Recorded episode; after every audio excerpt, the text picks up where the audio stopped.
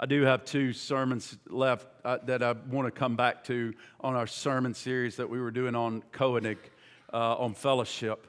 And they're, they're vital. It's things that the church devoted themselves to and we, we talked about the apostles' doctrine is vital, that we, de- we devote ourselves to this. It's not something that they said, maybe we'll do this. They, as they gathered in homes, as they gathered in church buildings, as they gathered in the temple courts, they said, uh, we will devote ourselves to the apostles' doctrine.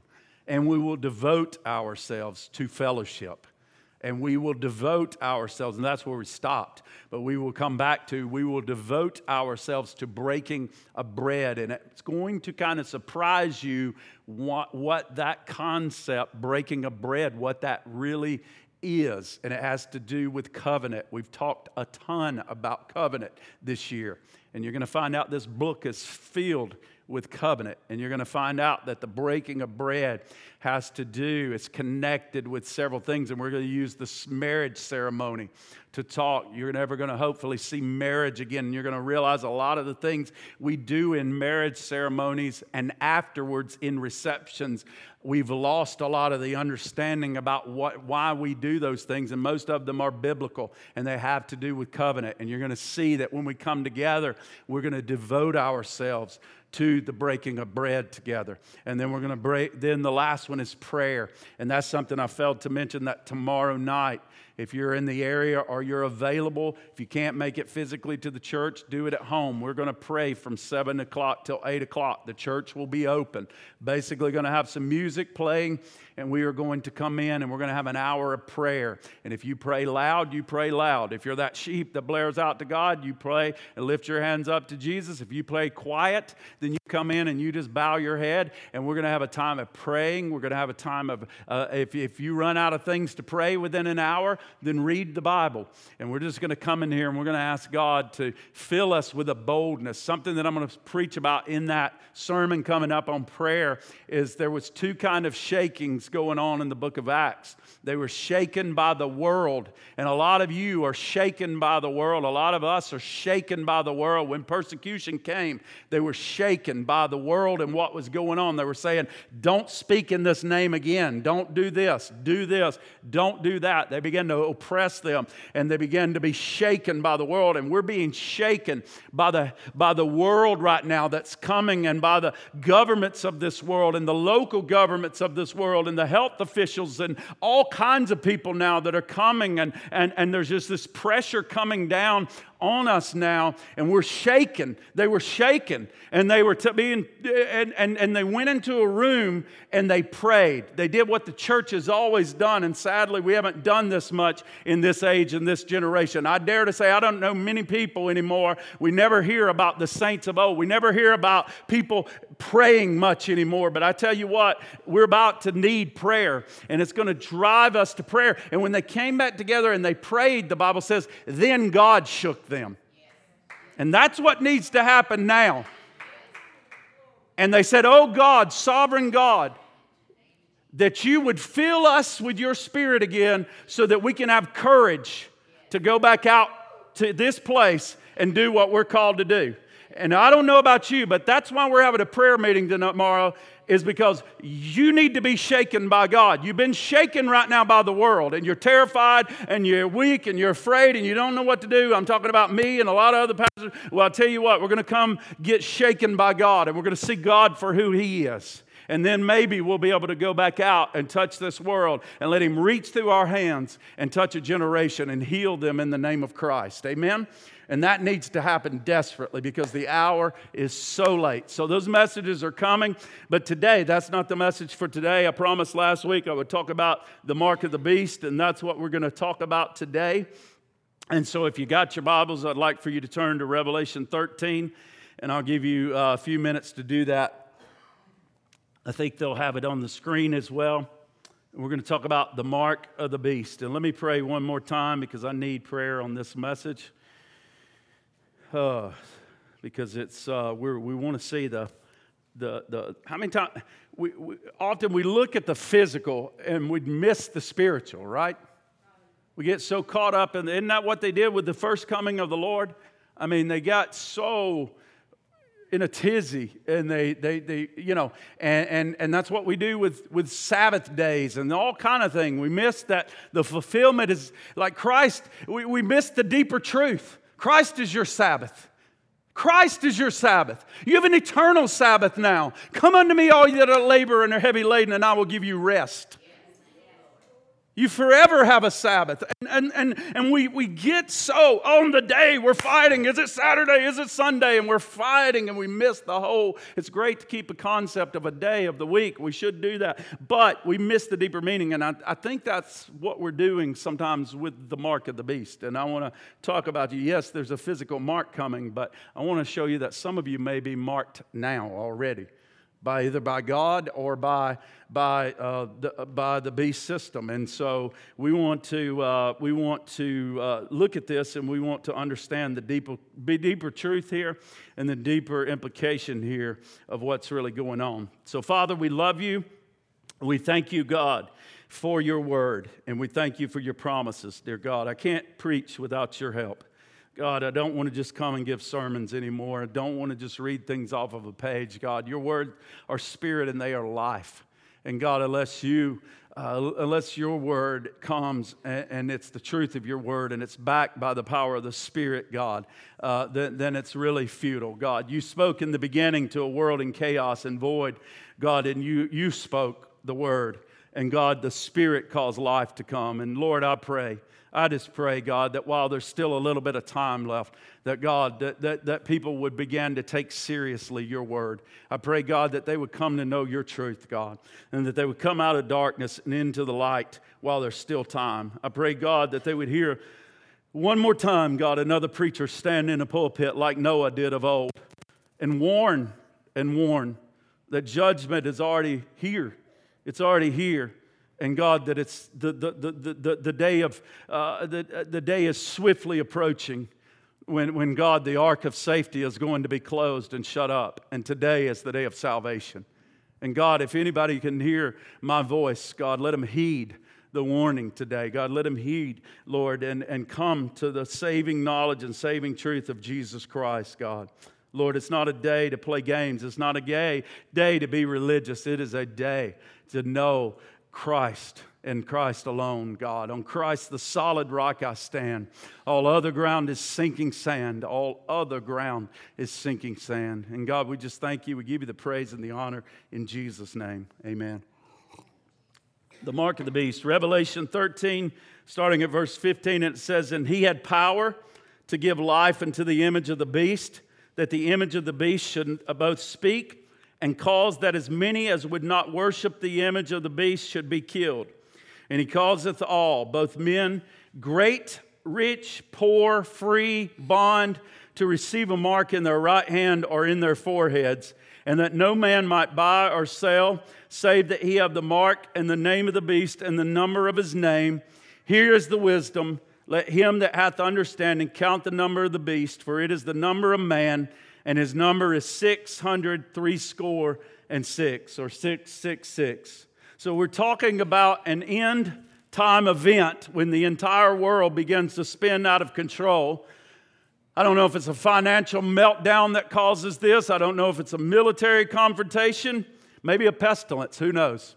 Whatever it is that uh, causes this to happen, men's hearts will begin to so fail them in fear that there comes a cry for a one world government, and we're seeing the signs and the cracking and the shaking, and the, already uh, seeing this, these things begin to line up. We must have a one world government, they'll say. We must have a leader that leads because we can't find a leader anywhere. We must have this leader that comes forth, and we know what the scriptures call that leader. They call him the Antichrist, and he will come on the scene, and he will be seeming like a peaceful man, yet in the inside, inside of him, he is a man that is not peaceful at all. He's a man that is demonic and filled with Satan himself. And we'll see this man come on the stage very, very soon. And the Bible says he will cause people on the earth to receive a mark on their forehead or on their right hand. And he's saying, You'll either comply with our system or you'll starve to death. You'll either comply, and years ago we thought this was far fetched, but I don't think too many people are thinking it's quite so far fetched as we're being forced even now to do things we don't want to do. right? And people have spent a lot of time over the years worrying about what this is going to be. Some of you may be worried about what this is right now and worried about what, but I want you to understand that you don't have to be worried today. You don't have to worry. You don't have to fear. And I'm going to show you that in just a little while. If you belong to God, you are His. And I'm telling you what, He's got you in the palm of His hand and you are secure as you have ever been secure. Amen? Hallelujah. So let's go back to the, under, the beginning and let's understand what this is all about. And to, understand what it's all about, I've been going uh, all the way back to Genesis an awful lot because I think that's, it just tells us the beginning. It tells us where everything occurred and what happened and what is happening. And in order to go back and find out what this mark is all about, we need to go back to the beginning and see what occurred there. And, and, and when we see this, we see Satan exalting himself against the knowledge of God. That's why we sing a song I saw Satan fall like lightning because he exalted himself against the knowledge of God. And the Bible says he was disposed. The Bible says he came down, he was cast out and came down into the Garden of Eden and took that which God had created in his own image, mankind, in the image of God, the Bible says. And he came down into that garden and he sowed something into the people of, uh, of God. He sowed something into mankind to mar the image of God, to change change the image of God, to, to cause him to, to, to cause this image to come into this man and to really kind of live, I would say, right? To give life to this new image. An image that is not God created you to bear His image. Now we have the thief coming down and, and causing another image to be formed that is not like the image of God and to give life to the image and cause it to fill the earth. And he said, Here's what the image is like. You want to know what the image is like? You can be like God. You can choose what you want and you think is right. Young person, you don't need this book. If it tells you that something you don't like in the pages of this book, you can decide for yourself what is true. You don't have to listen to what it says. You can change it if you want to. God still loves you. And he changed the image. He sowed a seed. And he caused mankind to believe and fall for a lie out of this flood coming out of his mouth, this flood of deception, this flood of false promises, these floods of untruths that he sowed. And he's sowing that into many of you right now. Because this world is falling for stuff that is not in this book, and they call themselves Christian. And they're going to find out very soon when they stand before the throne of God. And they're going to find out very soon when the world starts crumbling and shaking more than it's shaking now that they have nothing to stand on. Because self won't do it. And human reasoning won't do it. And false love won't do it. And false acceptance won't do it. And feeling good about yourself is not going to cut it in the day ahead. And Dr. Phil telling you everything is all right and everybody telling you your best life is now is not going to stand in the coming storm.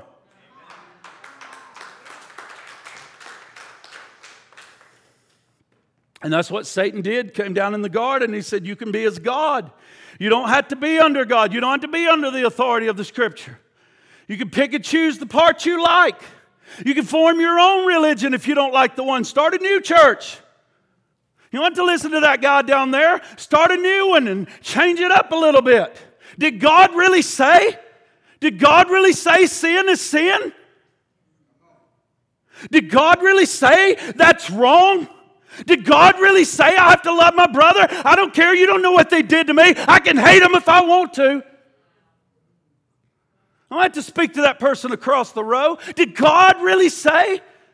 And I'm passionate, folks. I ain't mad, but I am passionate because I'm sick of Christians. I'm sick of my own heart believing the lie and the flood and the filth coming out of Satan's mouth that goes against the knowledge of truth.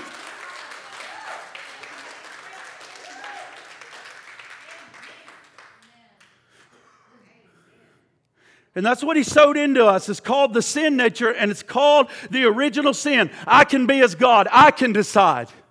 I can decide good and evil. I can decide what I want to take in here and what I want to cut out of here. I can decide. I get to form my own thinking. I get to think for myself. And that is what he came down, and that's the image he came down and sowed into the into mankind. You can chart your own destiny, that that that that you you can you can be your own man, you can be your own woman. It doesn't matter what the scripture says, and that's what is in our nature, and that's what we naturally do now and what we like. Live any way you want, and you'll never suffer the consequences. Oh, isn't that a good religion? Do anything you want and never suffer the consequences. I wish I could sing it. Steve Hill in the Brownsville hush, little sinner, don't you cry. Oh man, go listen to it. It'll put the fear of the Lord in you as Satan's to sing you a lullaby. He's going to tell you it's okay to run and fool around and play singing you a lullaby, singing you uh, something uh, to put you to sleep, to cause you to come over away from the knowledge of God and into your own thinking, having your mind saturated and sedated by the world and the world system and the world thinking, and saying you'll not suffer the consequences for it. It's an absolute lie, and I wouldn't be much of a man and definitely much of a minister of the gospel if I didn't stand up here and tell you, regardless of how harsh you think it sounds. This is love, my friend. I don't care what the world tells you. This is love that you're hearing from this pulpit, and it's love that you're hearing from the Word of God today. Now, 666 is ascribed to man. That's what it means. If you know your Bible numerology, six stands for fallen man.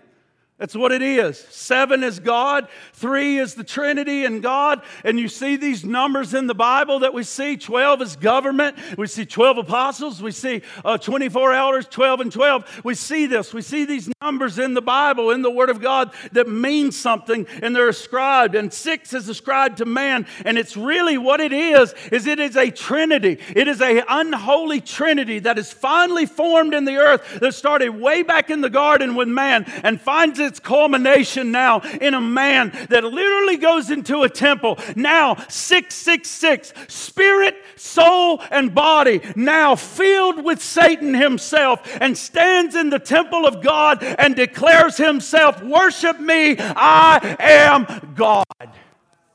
And the world's ready for him. Because if you're not marked with the mark of God, trust me, you have this fallen nature in you, and you have this fallen thinking in you, and you have this fallen nature that says, Save my life at all costs, save myself at all costs, do anything at all costs. And you're following the thinking of the world, and you're already ready for the man. You don't have to be marked here because you're already ready for him when he comes on the scene because your thinking and your makeup and your character and everything is right in line with him. Amen? Boy, I don't get a big amen, but it's true. And all of humanity will agree that this man can be God. Whew. Whew. He can be God. And, and here it's nothing for them to receive on their mark or their forehead or their hand because they've already agreed with it long before the mark ever comes. They've already agreed with this in their fallen thinking and in their falling theology. Now, the right hand always represents the hand of power. That's what it, that's what it means in Scripture. My right hand is not so short that it cannot save. That's talking about Jesus. He is the right hand of power, the right hand of authority and power. That's your, that's, that's the ultimate strength. And remember, Jesus is at the right hand of the Father where he lives to ever make intercession from us. Stand, Christ stands at the right hand of the poor to strengthen them and to lift them up, the Bible says. He stands at the right hand of strength where we are reaching and what we are striving to to obtain. That's what it means. Whatever you're reaching for is what the right hand means. If you're reaching for the world, that's what you're ascribing to. It's teachings, it's doctrines, it's likes, it's dislikes, it's money, it's power, it's wealth, it's fame. If that's what you're ascribing to in your heart, if that's what you're reaching for in your fallen nature, that's what you're going to get. Whatever you're reaching for with the right hand of power is what on your right hand you're marked. Okay? Quit thinking of a day, you're already marked. It's coming, but you're already marked if you're ascribing and reaching for the things of this world. You're reaching with a strength and a, a strong arm of power, and, and what you're ascribing to reach for, you will obtain. You cannot serve two masters. Either you'll worship the one and despise the other one, or you'll or you'll you're going to throw your lot in. You can't worship both God and mammon, right?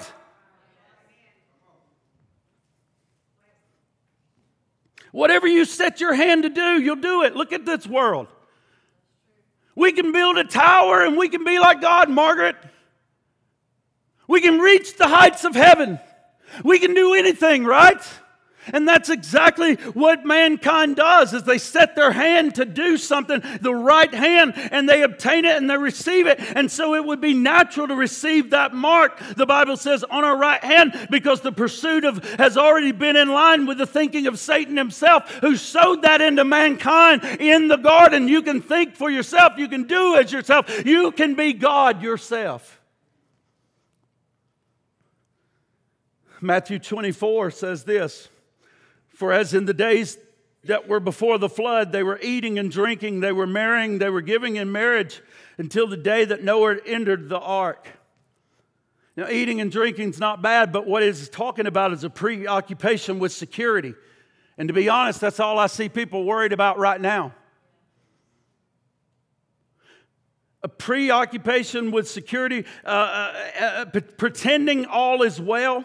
That's what's probably going to happen soon. They're, convinced that no, there's no God, there's no judgment, there's no hell, and that's what you see them. If we could just get this, we'd be safe. If we could just get that, we'd be safe. If we could just do this, we'd be safe. Preoccupation with self, but there is no worry about the judgment. There's no worry about hell. You start talking to people about eternal life. If we had the passion to, to, to, to preach the gospel as we have the passion to get stuff out about COVID right now, that's all I can see. 99% of my television is talking about the gospel of COVID. If we had people worrying about the injection they need from Calvary, that's an, uh, that's an ejection that'll get rid of the sin in my life, then we would win the world for Jesus. Amen?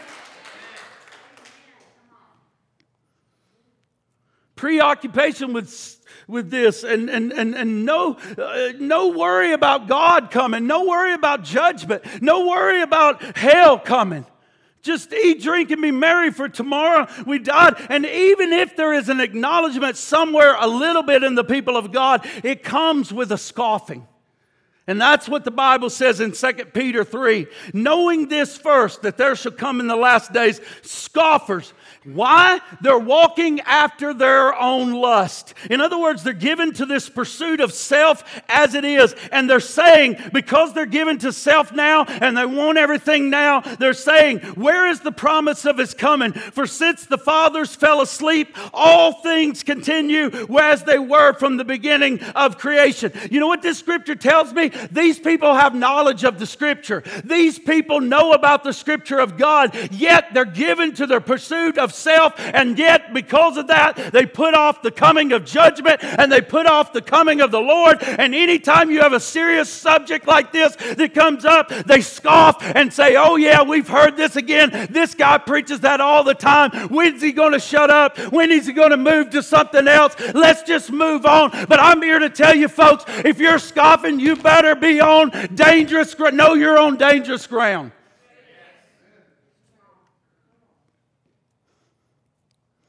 It says there's a scorning in those who walk after their own lust. You know why you're scorning? Because you walk after your own lust. The uh, lust of the flesh is what you're concerned about, the lust of the eye, and the pride of life. And here's what they say the, the work of God, coming to church on Sunday is not priority. It's just not priority. Reading the Word of God is just not priority, right? Come on. It's just not priority. Hurry, I got to have a 10 minute sermon and tick the box and get me out of here. And I definitely don't want to hear a man scream at me. The reason I'm screaming is because I know that I know that I know that I know in my spirit the hour is late and you better get on board quick.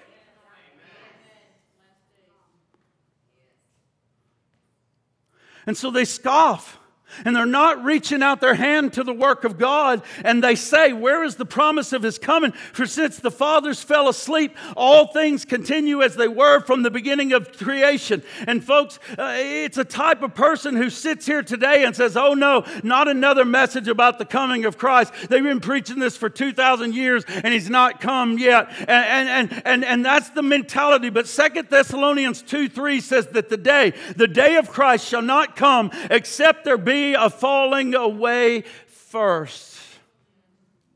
And I believe we're here. People who sit in church and who have sat in church that we know, but never embraced the work of God, didn't want to go to hell, but didn't want to live for heaven either. Didn't want the cross, wanted the cross for, for redemption, but did not want the cross for a lifestyle. Didn't want to go any deeper like I preached on last week. Obviously, you came back, so I hope you are those people who want to go deeper, who signed your life off to God. But I'm telling you, the, the other kind of not going deeper will not keep you in the coming storm that we're headed into, folks. When things get tough in the last days, according to this book, they fell away to another reasoning.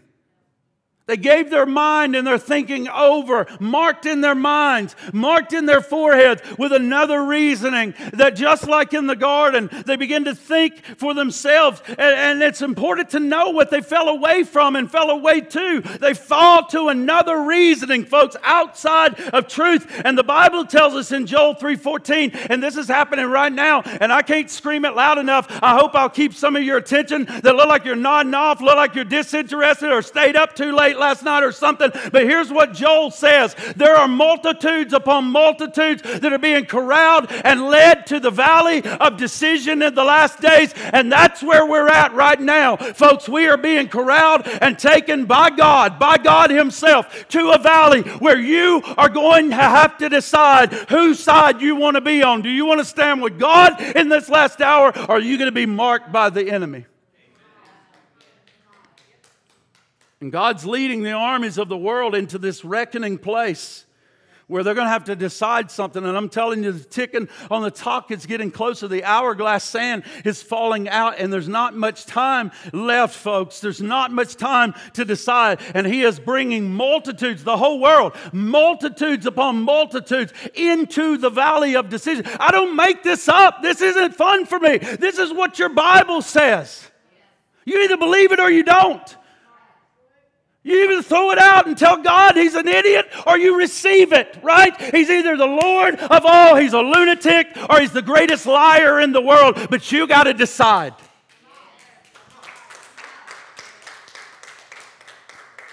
And there are multitudes upon multitudes in this place of decision.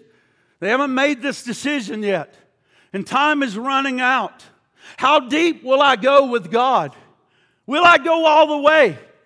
Or will I be the God of my own life? Will I take the ownership of my own life? How deep will I go? How much of my life can He rule? How much will I let Him rule? Can He rule my decision about my career? Can He rule my, my decision about college or not? Can He rule my decision about working where I want to work or not work? Can He rule my decision about where we buy a house? Can He rule my decision about who I marry, young person? Maybe the guy you're with right now, he needs telling you, you need to tell that guy to hit the road, Jack, and don't you come back. But you love that guy and yourself more than you love God. And now you're coming down into the valley of decision. You got to make a choice. Maybe that career is taking you away from God and all that overtime, and you justify it because my family needs Nikes and polo shirts. But while they go to hell, and you go to hell, sir, in the meantime as well. Will it be worth it? Will it be worth it when the will it be worth living for a moment of pleasure that's going to be fleeting and burn and go away versus that which is eternal and forever? Well, Esau thought it was. Esau had access to the promise of God. He, was, he, he could have said, Abraham, my father, I have the promise of Abraham. It's coming down to me. I have the promises, they've been given to me. He could have he could have had that. And yet the Bible says he had to make a choice. And that's where God's bringing you folks today. Young and old, he's bringing you into the valley of decision to make a choice to make a choice today. Esau had a choice. You've got access to the promise of God. Are you going to forfeit it? Are you going to forfeit it for an iPhone? Are you going to forfeit it for a job? Are you going to forfeit it for college? Are you going to forfeit it for a bowl of soup that's not worth a thing? Versus the life of God lived out inside of you. Esau had a choice to make eternal promises or live for today lose everything now and gain everything in the future or live for today and it be gone in the future? That was his choice. That's what he and he traded off the life of christ the promise that could have been his through abraham isaac and esau but it went through jacob because he forfeited the line and the life of christ that could have flowed through him. And the reason is he held no value in christ. And the reason you would hang on to this world is pure and simple. You love the world world more than you love God.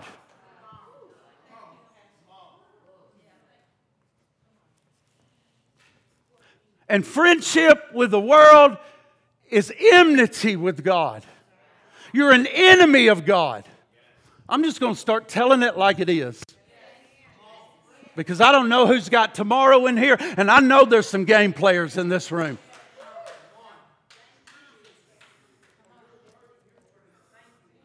And he held no value to the life of Christ. And, and it was the natural to trade it off. It became natural to trade off the, the, the life of Christ for a bowl of soup. For some, it's nothing to trade off God, it's nothing to trade off the promises of God. It's just natural to give it up and say, God, who's God? I, I, we were in England. If you want to know where we're going, we were passing out tracts. This is years ago. If you want to know where America and our children and we're headed, if we don't turn it around soon, we were out in the streets and you could not witness in that place. You would hand out tracts and they would scoff and they would laugh at it. A place where the heritage of God is so thick, a place where William Booth and many people in that place served God just like they did in America. And they would look at it and say, God, God, who is God? I don't want your God.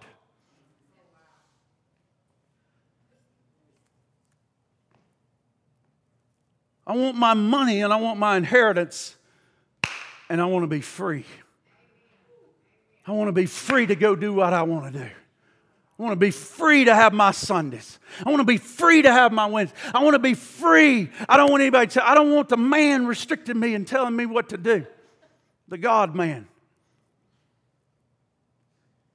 And I'm going to tell you what, God hated this image of Esau in the earth.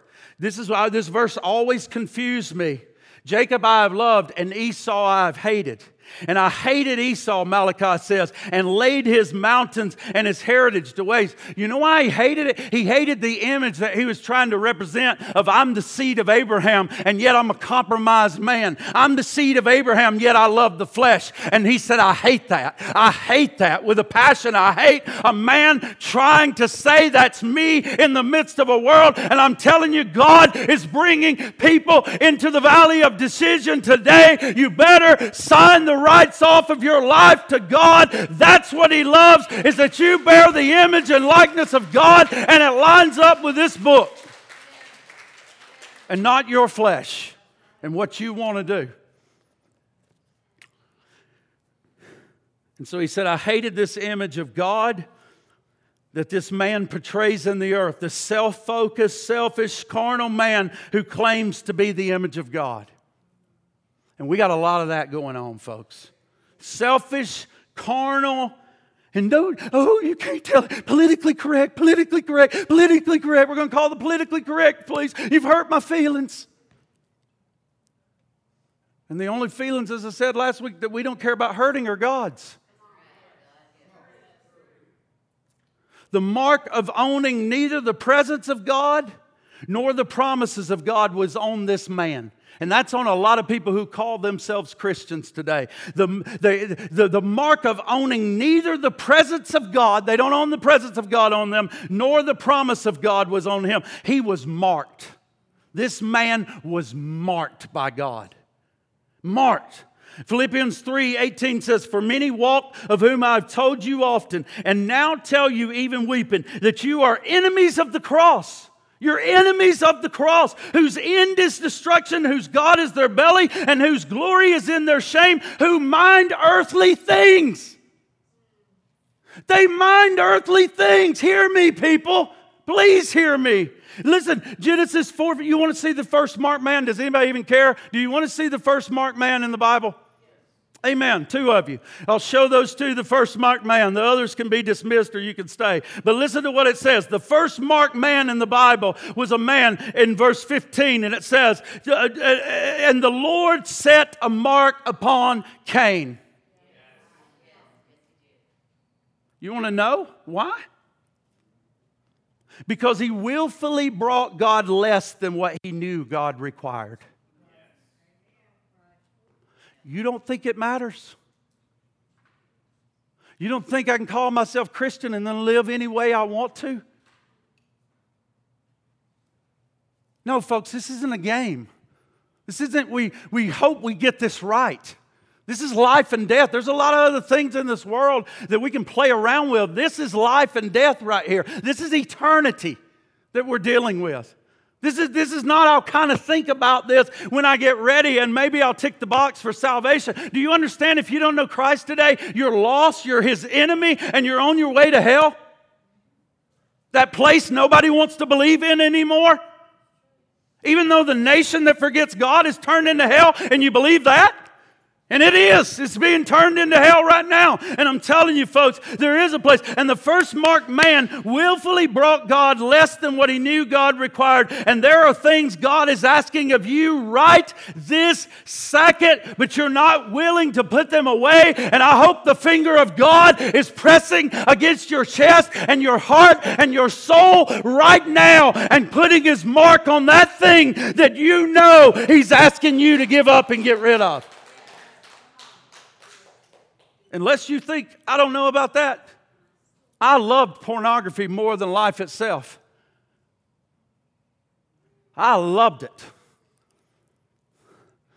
And I've had the finger of God, I had the loving finger of God for years and years and years be, be long suffering with me. But I also know what it's like to play around and have the, the, the finger press into my chest and say, You're on dangerous ground. And you're going to have to choose me or this.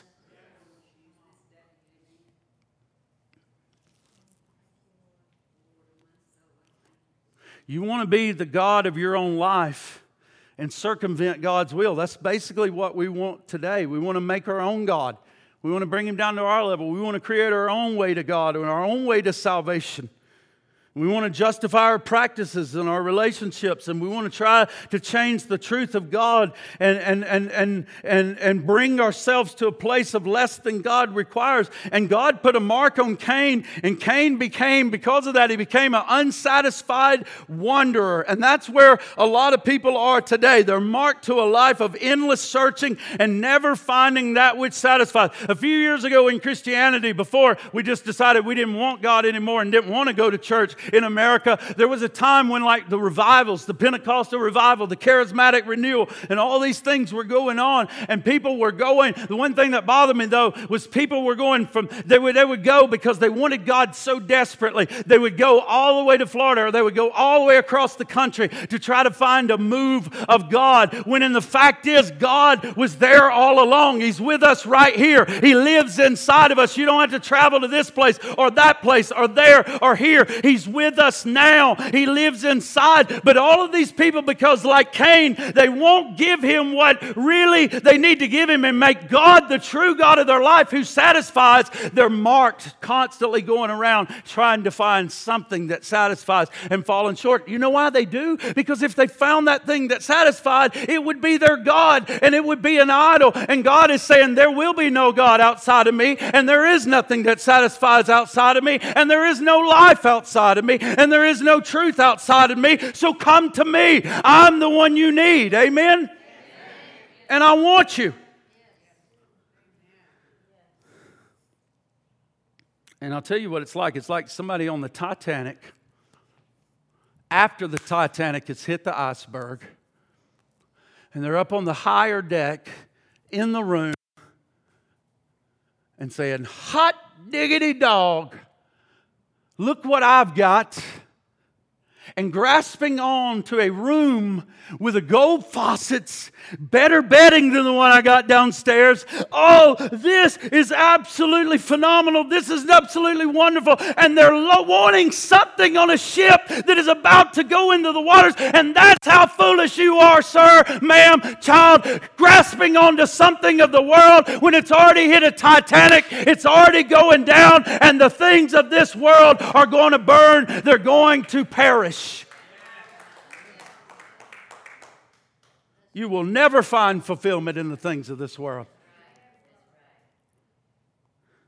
John 2 says, The world passes away. The world passes away, and the lust of this world is passing away. That means everything that satisfies the flesh, that which delights the eyes, and that gives pride to the human heart is passing away. Even if I make that woman an idol, or I make him an idol, or I make my other son an idol, even they're passing away.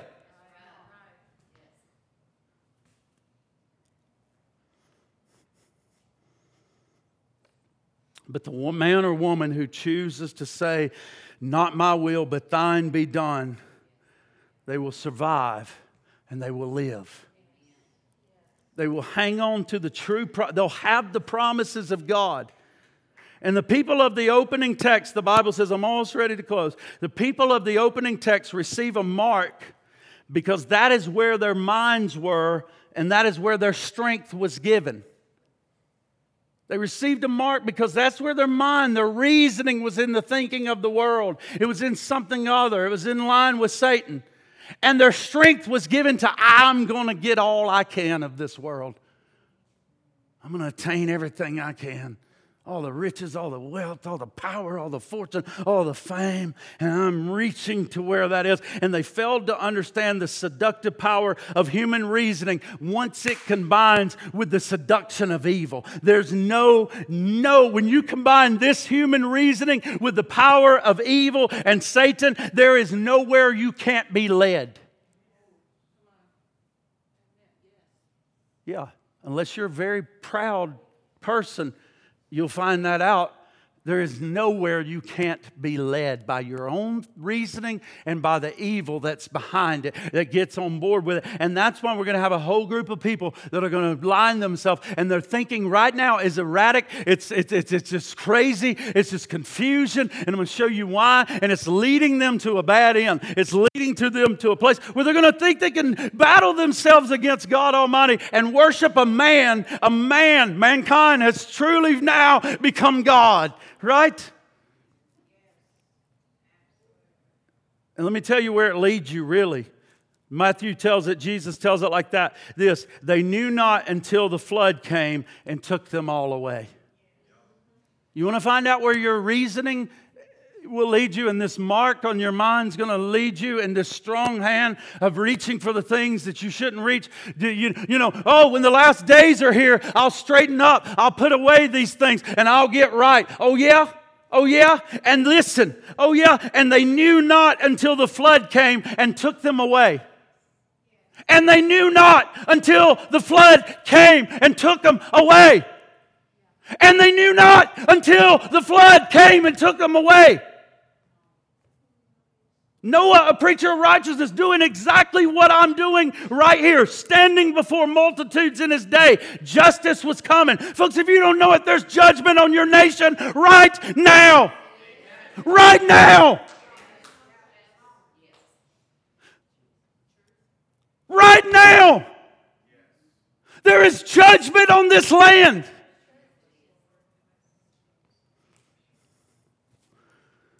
And, and he's standing before the multitudes and he's saying, It's going to get worse. Justice is coming. You must get right with God. You must turn. You must let go of the things of this world. You must get into the place of, in, in, of safety. And what he was implying is leave the pursuits of this world and come into the building that God is being uh, ridiculed by man for building. Did you hear me? Because this is going to cost you something in the days ahead. Leave the pursuits of the world have y'all seen that idiot down there building what he calls is the house of God? Have y'all seen that idiot building the thing that he says is salvation for the whole world? Have you heard those kooks in that church down there that say there's one narrow way to God through a man called Jesus Christ? They're idiots.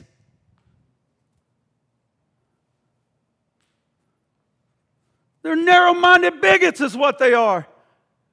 And you're standing there, that's my church. That's my screaming pastor. Why can't he just get on board and just get easy sermons? Why can't he just get along with the crowd and just do what everybody else does? And, and, and, and, and, and, and, and now, if you choose to go over into that with Noah crowd, you're going to be laughed at, made fun of. What an idiot. You're an idiot too, because the world turns on its own in just a few split seconds, right?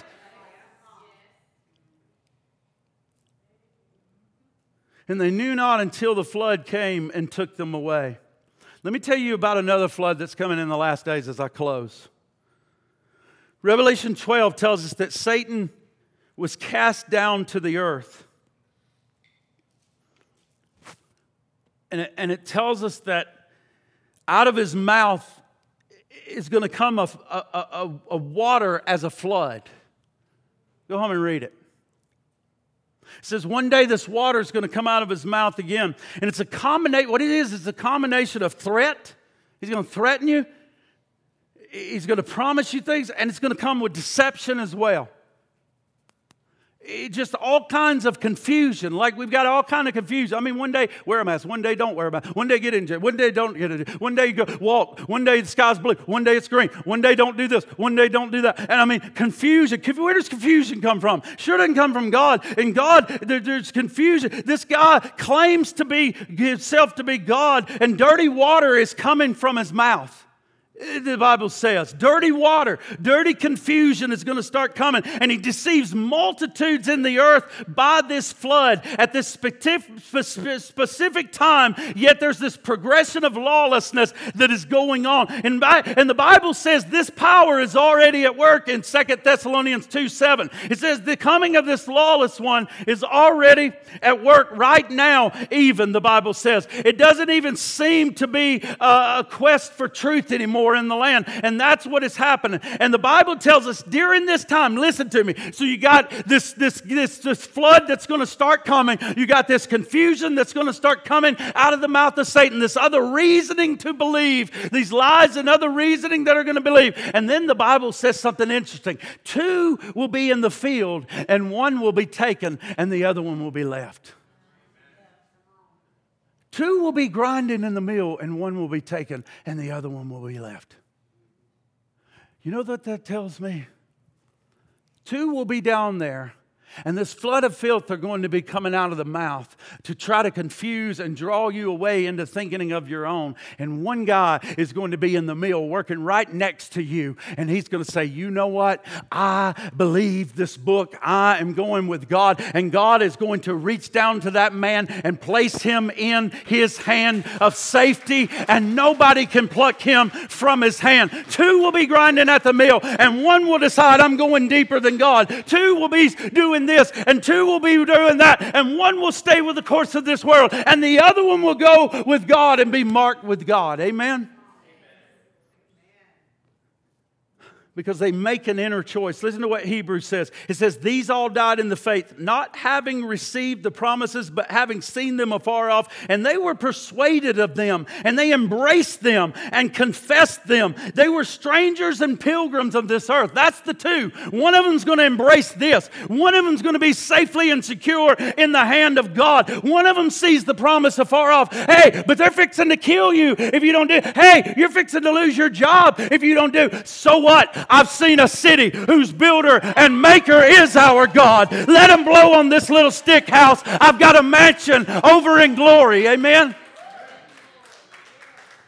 They were persuaded of them. They embraced them and they confessed that they were strangers and pilgrims in the earth. For they that saw say such things declare plainly that they seek a country. They seek a tr- country. And truly, if they had been mindful of that country from whence they came, they might have had the opportunity to have returned. But now they desire an even better country. That is a heavenly one. Wherefore, God is not ashamed to be called their God, for he has prepared for them a city. Just like Cain and Abel, two are in the meal together, and Abel is taken, and Cain is left there with his less than sacrifice, left there in that place with a sacrifice that is unacceptable. Esau and Jacob, two men that are there, and the Bible says one values the values of God, one wants the inheritance of God, and Jacob is taken. You're my son, Israel. Nobody can touch you. And Esau is left. My friend friend, that's exactly what is happening today. We're being drawn together into the valley of decision, and it's time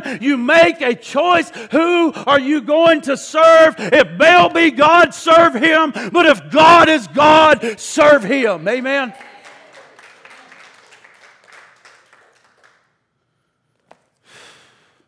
Hallelujah. And folks, I'm going to tell you what. I'm hearing people and I see it and it saddens me. I've got an inner groaning. I used to love this world, but I hate it. The old song, and I don't feel at home in this world anymore. He used to say foolish things like, Well, I want to get married one day and I have a house, and I don't want God to come today. I got news for you. I wish He'd come right this second right this second. I wish he would come. And the only reason that he does it is because, like Paul, Paul said, it's, it, I would rather go there I'd rather go right now, but it's better for you if I stay. And that's the only reason we're here, folks. That's the only reason those marked with the mark of God. We're here for a specific reason. We are here because planet Earth is going to perish and it's marching to its own death and destruction right now. And we are the people left here to tell people what is really going on and to warn people of their destruction and to tell them there's a way that seemeth right unto a man, but the end thereof is destruction destruction, and there's another way, and his name is Jesus Christ, and he loves you, and he's welcoming you into the family of God with open arms. And whosoever will, let him come and let him drink freely of this water of life. Amen. Hallelujah. I know this is long, but this is it. Ezekiel 9. you know, eternity's long, isn't it? This won't feel so long when you're either in heaven or hell. Eternity won't seem, this little carved out place called time right now really won't seem that anxious.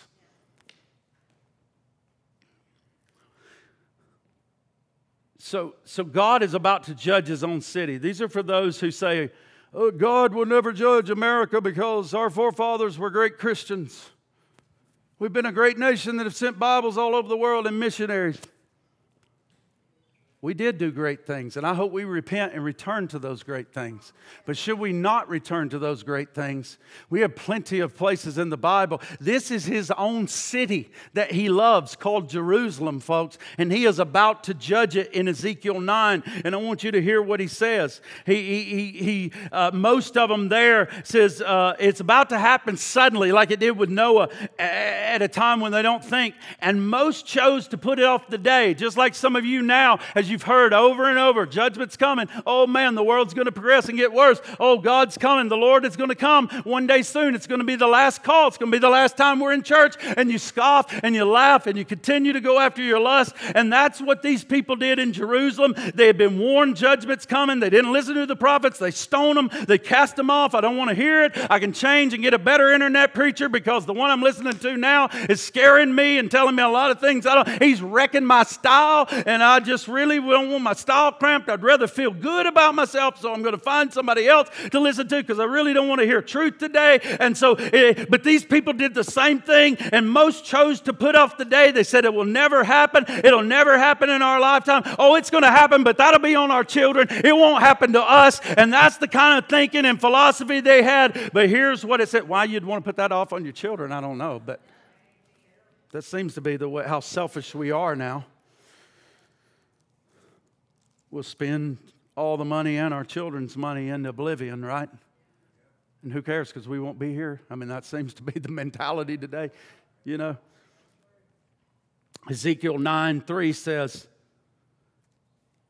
And the glory of the God of Israel was gone up from the cherub, whereupon he was to the threshold of the house. And he called the man clothed in linen, which had the writer's inkhorn by his side. Don't tune me out. This is going to get good. Just because it's long doesn't mean it's not going to end well. And the Lord said unto him, Go through the midst of the city, through the midst of Jerusalem. Remember, he's, he's about to judge his city. But watch what he does beforehand. You can substitute the word Brookside or Gardendale or Warrior or wherever you live, Adamsville. So, so, so the Lord said, Go through the midst of the city, through the midst of Brookside, and set a mark upon the foreheads of the men that sigh and cry for all the abominations that are to be done in the midst thereof. And to the others he said, In mine hearing, Go after him through the city and smite. Let not your eye spare, neither have you pity. Slay utterly the old and the young. Some of you people don't like this about reading about your God, but you need to know your God. God. Amen. Listen to it. Listen to what he says. And some of you act like this is not in the Bible and you just take this and try to cut it out. But listen to what he says Slay utterly the old and the young, both the maids and the little children and the women. But come not near any upon whom is the mark, and begin at my sanctuary. And then they began at the ancient men which were before the house. And he said unto them, Defile the house and fill the courts with the slain Go ye forth. And they went forth and they slew in the city. And it came to pass while they were slaying them, and I was left, that I fell upon my face and I cried and said, Oh Lord God, will thou destroy all the residue of Israel in the pouring out of the fury upon Jerusalem? Then said he unto me, The iniquity of the house of Israel and Judah is exceedingly great, and the land is full of blood, and the city full of perverseness. Sounds like somewhere I live. For they say, The Lord hath forsaken the earth, and the Lord seeth not, or the Lord is not aware of what we are doing. Verse 10 And as for me also, mine eye shall not spare, neither will I have pity, but I will recompense their way upon their head. And behold, the man clothed with linen, which had had the inkhorn by his side, reported the matter, saying, I have done as you have commanded me. What are we talking about? God was about to judge Jerusalem, but before he could, he said, I have a man with a pen and an inkhorn. He said, Go in that place before judgment comes, set a mark upon their forehead. Remember, the mark in the book of Revelation was on the forehead and upon the right hand. He says, Set a mark on the forehead of all the men and women in that city that sigh and cry for the abominations that are about to be done in the midst. Set a mark upon those who have the value system in line with the value system system of God. Set a mark on those who have the value system not of the world, but they are intertwined with the value of Almighty God, whose value system is not intertwined there. And folks set the mark on theirs. They have an inner awareness that they don't belong in this world. I don't belong in this world anymore. I don't live here. My home is not here. And he said, On those people, set a mark because I'm going to come through and I'm going to destroy everything, but they're going to be safe. And here's what we come down to when we say everybody's panicking and freaking the mark of the beast, the mark of the beast, the mark of the beast. Here's what I'm going to leave you with great news tonight in today in closing. God knows his own.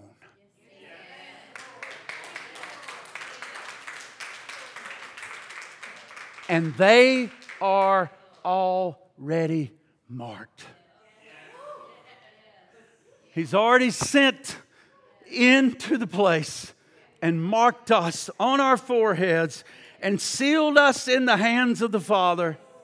And the devil can send a flood with his mouth of confusion and reasoning and broken promises, and he's able to do that. But I'm telling you, God is able to keep, listen to what the scripture says. He is able to keep that which I've entrusted him against the day.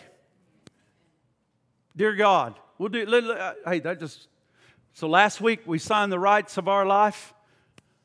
How about we sign our future and ask our future to be entrusted to Him today?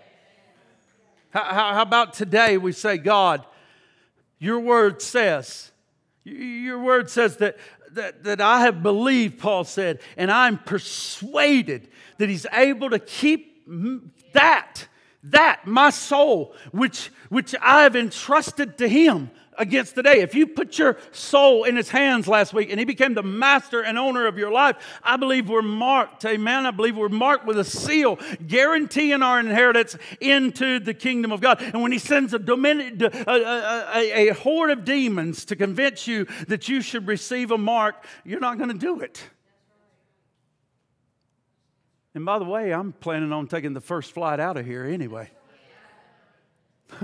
it's called the rapture, and I'm taking out. I'm taking flight. And I'm saying, even so, come Lord Jesus. Amen. So, Father, we love you. We thank you, God, for your word. We thank you for your promises. We thank you that we don't have to worry about the things we're hearing because we're at, we are marked. And God, nobody can touch us. Nobody can declare what you've declared. You told Peter, hey, don't call anything that I've called clean, common, or unclean. And God, that's what you're telling us today. We are marked, nobody can touch us. And Lord, we are children of the living God. The mark of God is on us. And, and, and, and, Lord, just like you commanded Ezekiel to go through the city, but do not touch those upon which the mark of God is upon, you know who you've marked.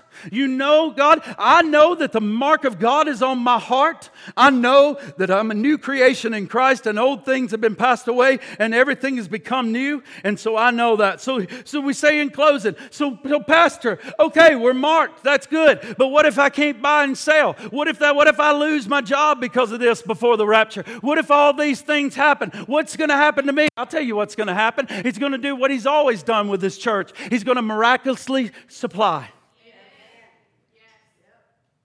You say, How? I'll say, Well, he took a few fish and a couple of loaves and he fed over 5,000. He, he, he, he, one time he took 43 million people into a wilderness for 40 years and Russell, their clothes and their shoes never wore out.